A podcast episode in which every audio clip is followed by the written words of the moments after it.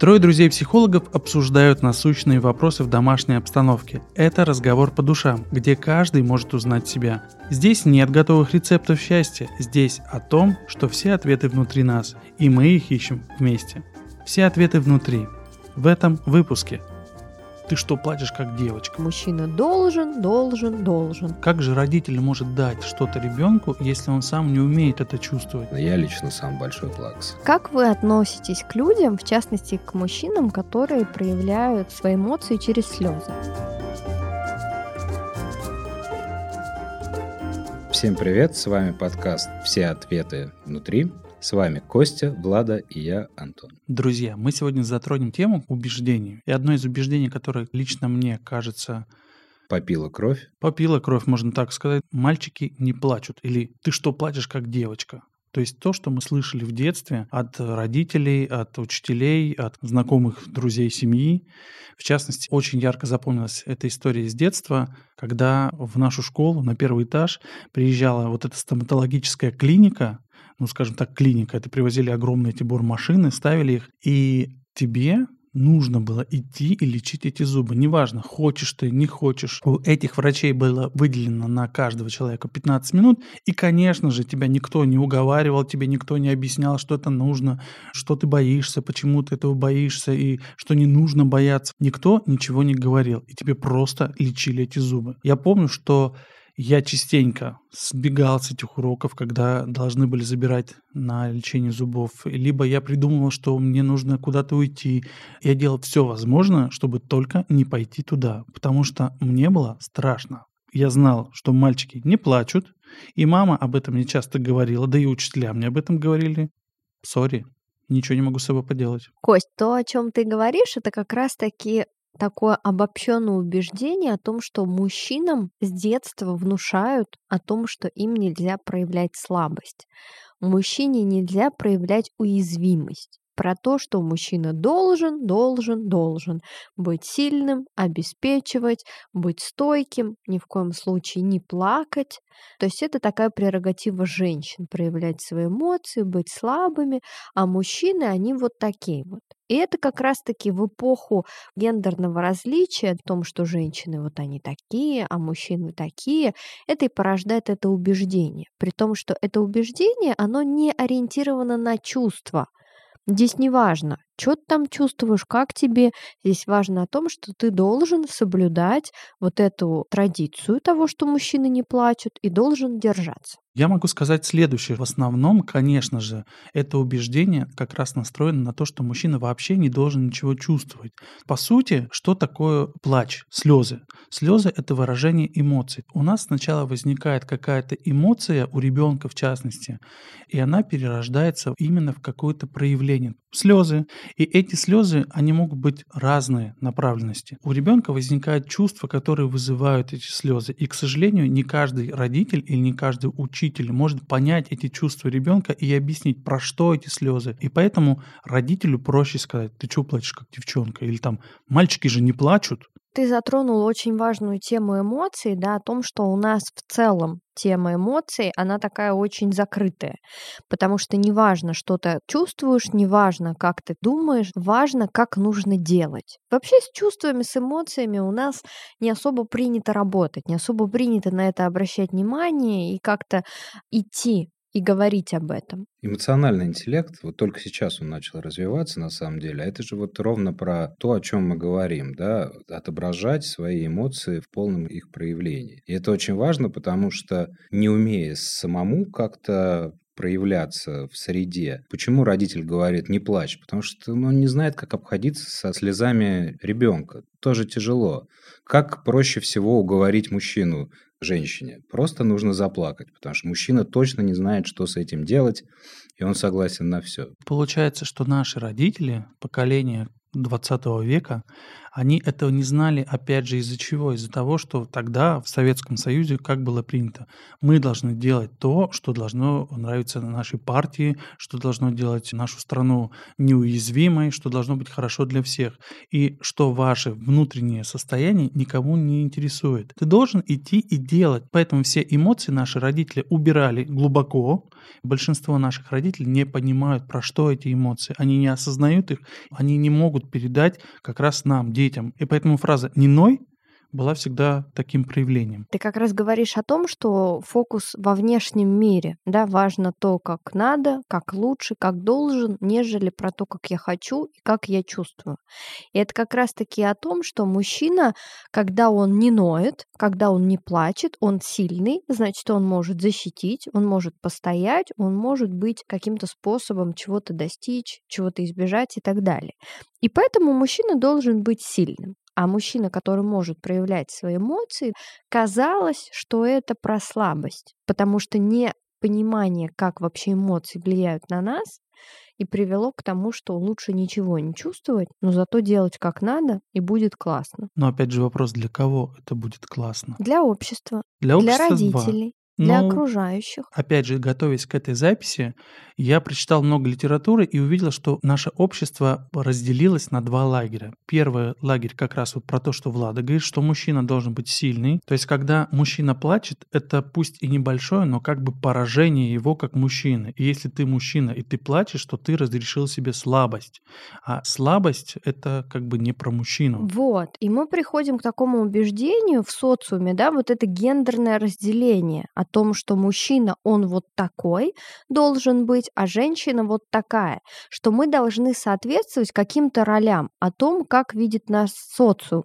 Если ты не соответствуешь этой роли, то с тобой что-то не так. Возможно. И что с этим делать? Ну, вообще сейчас уже вот это вот гендерное различие, вот эта граница, да, жесткая, что мужчина такой, женщина такая, это мужские обязанности, это женские, это стирается, да, то есть Женщина может работать наравне с мужчиной, а мужчина может уйти в отпуск по уходу за ребенком, и что это уже воспринимается как норма, что это не что-то такое ненормальное. Да?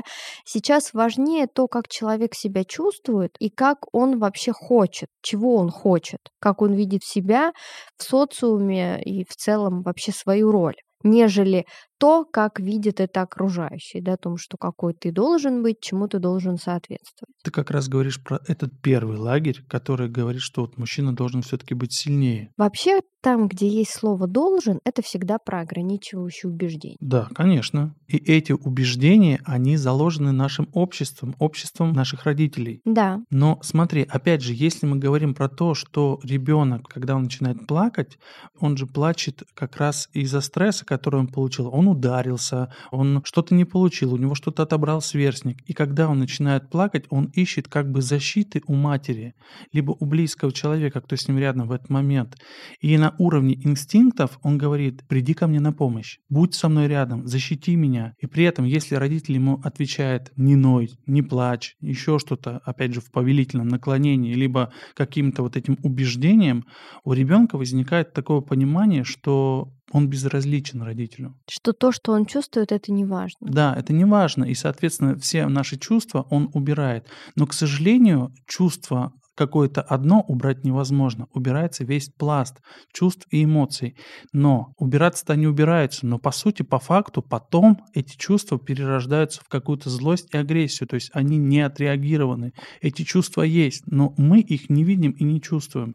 И когда ребенок уже начинает взрослеть, и он становится мужчиной, мы видим эту агрессию и потом удивляемся, а что происходит? А почему так? Да потому что он не умеет чувствовать, да потому что он не знает, как чувствовать. И ты знаешь, вот сколько я работаю с клиентами, и это очень частая история про то, что люди не умеют обращаться со своими чувствами. Отсутствуют навыки эмоциональной компетентности вообще. Направленные даже на себя. Не то, что на других, а даже я сам не умею обращаться со своими чувствами, я не знаю, что с этим делать. И зачастую дети в детстве выбирают стратегию не чувствовать, как будто бы, да, не обращать внимания на свои чувства для того, чтобы быть принятыми своими родителями. В России, я так считаю, я не знаю, согласитесь вы с этим или нет, но сейчас уделяют не так много внимания чувствам ребенка. Сейчас уже получше, сейчас уже в целом эмоциональная компетентность, то, о чем говорил Антон, да, эмоциональный интеллект, он важен, на это обращают внимание, об этом пишут книги. Кто-то говорит даже, что эмоциональный интеллект сейчас выше, чем просто Личный интеллект. интеллект. Да. И это здорово. Мне кажется, все равно, знаешь, а как же родитель может дать что-то ребенку, если он сам не умеет это чувствовать, если он не знает, а про что это? Он не может понять, про что его злость, про что его агрессия, про что его слезы, то есть про что это. Он не понимает и не осознает. Ну, неплохо было бы, чтобы родитель сам понимал, что он чувствует. А как это сделать? Научиться это делать Научиться. с собой. Как? Есть специальные курсы по эмоциональному интеллекту. Можно пойти в работу с психологом, который поможет тебе почувствовать, по крайней мере, понять, поименовать то, что ты чувствуешь, и как-то обходиться с этим. А ты сам как с этим? Я столкнулся с тем, что чувства с условным знаком плюс мне прекрасно давались, и они были осознанны, я ими прекрасно пользовался. А со знаком минус? А с условным знаком минус происходила всегда такая глобальная нормализация. То есть э, я быстро это упаковывал в себя, как будто бы ничего не происходит. А как сейчас с этим? Сейчас я работаю с этим, умею проявлять, понимать и отреагировать эти эмоции. Но я этому учился. То есть ты, грубо говоря, посещал либо психолога, либо ты посещал эти курсы, и тогда ты научился этому. Совершенно верно. Ладно, а ты? Я училась навыкам эмоциональной компетентности у психологов в терапии, начинала с понимания себя, своих чувств, распаковки, и сейчас успешно это делаю со своими клиентами.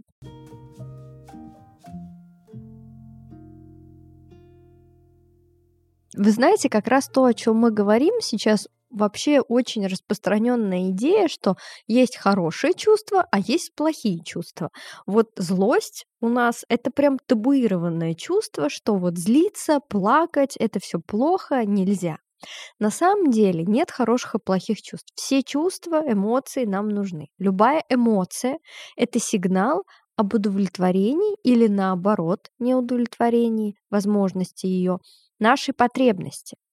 То есть, например, гнев – это когда мы видим, что наша потребность не может быть удовлетворена. Давай разберем тогда конкретную ситуацию. Ну, например, да, когда я хочу купить себе платье, но вот есть кто-то, кто мне не дает пойти в магазин, грубо говоря, да, и сделать это. И тогда я начинаю злиться на этого человека, потому что он мешает удовлетворению моей потребности.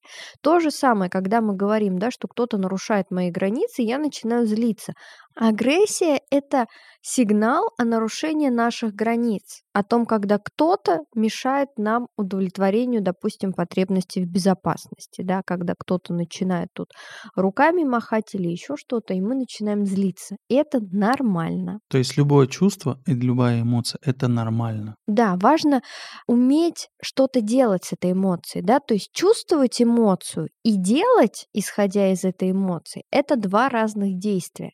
Можно чувствовать злость и пойти дать кому-то по щам, а можно чувствовать злость и пойти бить подушку.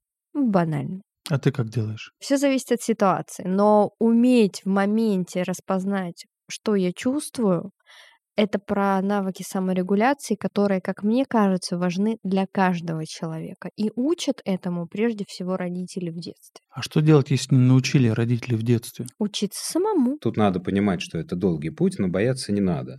Потому что у каждого свой способ вот этого действия, о котором говорит Влада. То есть сначала ты понимаешь чувство, а потом ты какое-то действие совершаешь. И у каждого оно свое. Мы ищем эту модель поведения для отреагирования этого чувства для себя лично, и она у нас будет наша. То есть нельзя сказать что вот злость надо отреагировать вот так-то. Самая большая сложность, что сам человек должен найти. В этом случае нету волшебного алгоритма, а есть путь проб и ошибок. И вы обязательно придете к оптимальному для себя варианту действия. Вообще мы стали говорить о такой важной теме, как эмоции, да, и чувства.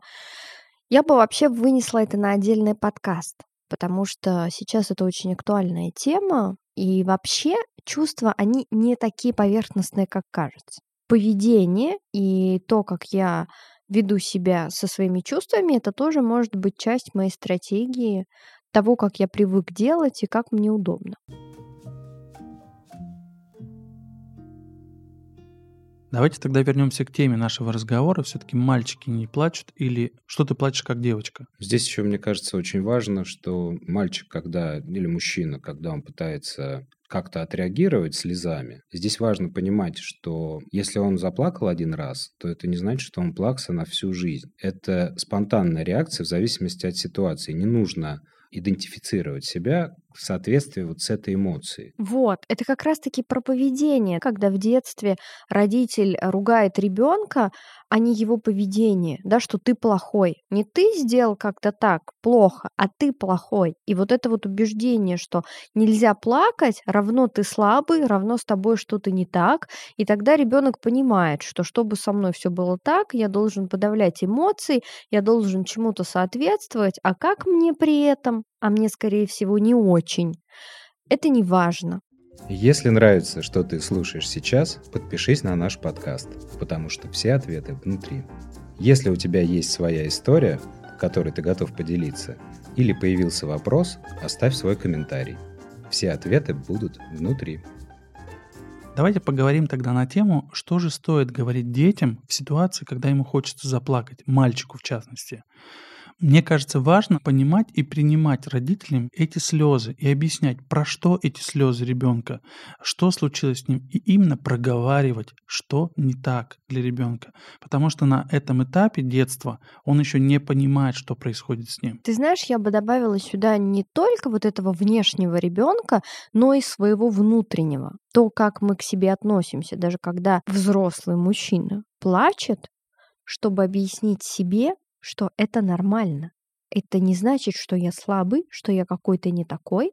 Это лишь значит, что сейчас я чувствую грусть, и я плачу. И это никак меня не характеризует. В этой ситуации очень важна поддержка родителей – и вообще наше общество сейчас продвигается вперед, оно будет меняться, и что нельзя было представить там, 20 лет назад, что это будет у нас в норме, сейчас многие вещи уже в норме. Так что здесь мы к этому эмоциональному интеллекту, я уверен, что придем, и мальчики разрешат себе плакать, потому что это очень классно. Я лично сам большой плакс. Вот сейчас были Олимпийские игры, и наш спортсмен завоевал бронзу, у него берут интервью, он э, говорит о том, что он счастлив, доволен, что он получил бронзовую медаль, вторую уже.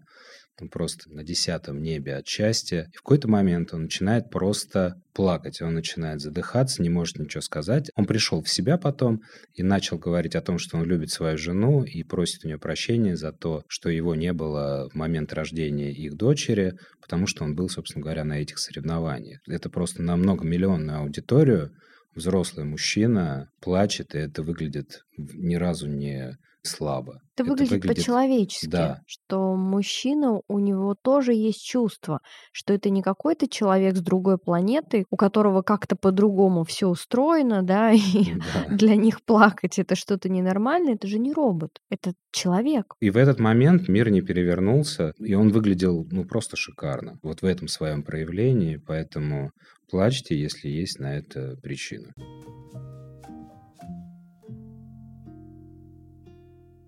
Как вы относитесь к людям, в частности к мужчинам, которые проявляют свои эмоции через слезы? Слезы же могут быть про горе, про обиду, про радость, про печаль, про разное. Вот сейчас ты, Влад, задала этот вопрос, и я понял, что для меня как будто важен контекст этой ситуации, когда человек плачет. Не знаю, я принимаю все слезы, неважно, мужчина это женщина, плачет он про что.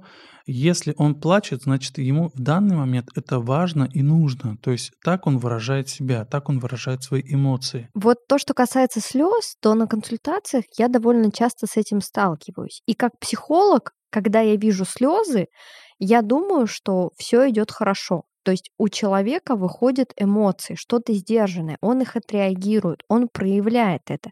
И более того, это говорит о том, что он не боится в этом пространстве быть уязвимым или показаться слабым. И я всегда говорю о том, что наше пространство безопасное, безоценочное, и слезы — это классно, и они приветствуются, потому что это говорит о том, что процесс идет. Если человек плачет, то мне как будто бы надо ему помочь. Человек или мужчина? Вот сейчас, наверное, уже без разницы. То есть я понимаю, что я могу и на женщину так среагировать, и на мужчину. Я остановлюсь и попытаюсь понять, нужна ли ему моя помощь, хотя бы подойти и спросить. То есть я останавливаюсь, смотрю, если понимаю, что-то там как-то тихонечко человек плачет, и в целом он не в какой-то там истерике, в каком-то контролируемом для себя состоянии.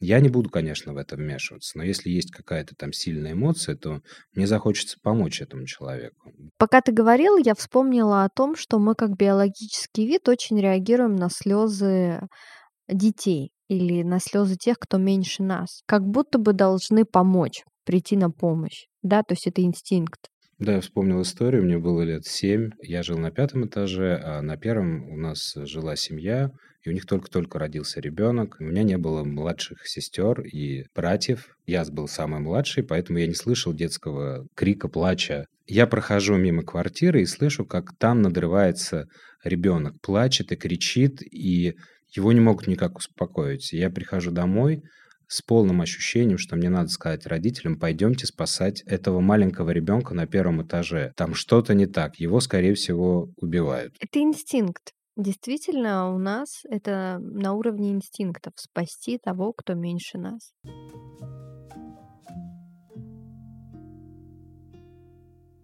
По сути, физиологическая функция слез состоит в том, чтобы увлажнять глаза, а если говорить про эмоциональную и первичную функцию, то люди используют слезы как способ передачи чувств друг другу и установления какой-то эмпатии. То есть слезы это как сигнал того, что кто-то нуждается в нашем утешении или внимании. Давайте тогда подведем итог и скажем, что плакать это нормально, плакать нужно, и неважно, мальчик это или девочка, пусть плачет, потому что так он выражает свои эмоции. Я бы вообще сказала, что важно чувствовать и разрешать себе чувствовать и научиться справляться со своими эмоциями, в том числе и со слезами, да, и уходить больше в свой внутренний мир о том, как мне, нежели о том, как во внешнем мире. Ну, если это не противоречит каким-то вашим базовым стратегиям выживания.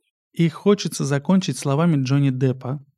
Люди плачут не потому, что они слабые, а потому, что они были слишком долгое время сильными. Слезы, друзья, это нормально. Услышимся в следующем подкасте. Кто бы что ни говорил, помни, у тебя есть ответ на любой вопрос. Подписывайся, и мы будем искать эти ответы вместе, потому что они внутри нас. Да, и если ты поставишь 5 звезд, так мы поймем, что все сказанное полезно, ценно и важно. Мы хотим верить, что тебе понравился этот выпуск. Порекомендуй его своим друзьям, прояви свою заботу о них. В следующем выпуске я стараюсь быть хорошим для окружающих, как будто бы в ущерб себе. Помидорчик в этой тепличке, он растет, но при этом он не хочет там расти, он хочет наружу. Если в детстве мама меня не покормит, я умру. Здесь еще раз поздоровайся и прими вину на себя. Такая девочка стоит, улыбается, милашка, милашка, а сама, знаешь, ножичком так тычет, тычет в бок. Как бы ваша жизнь могла поменяться, когда бы вы сказали «нет»,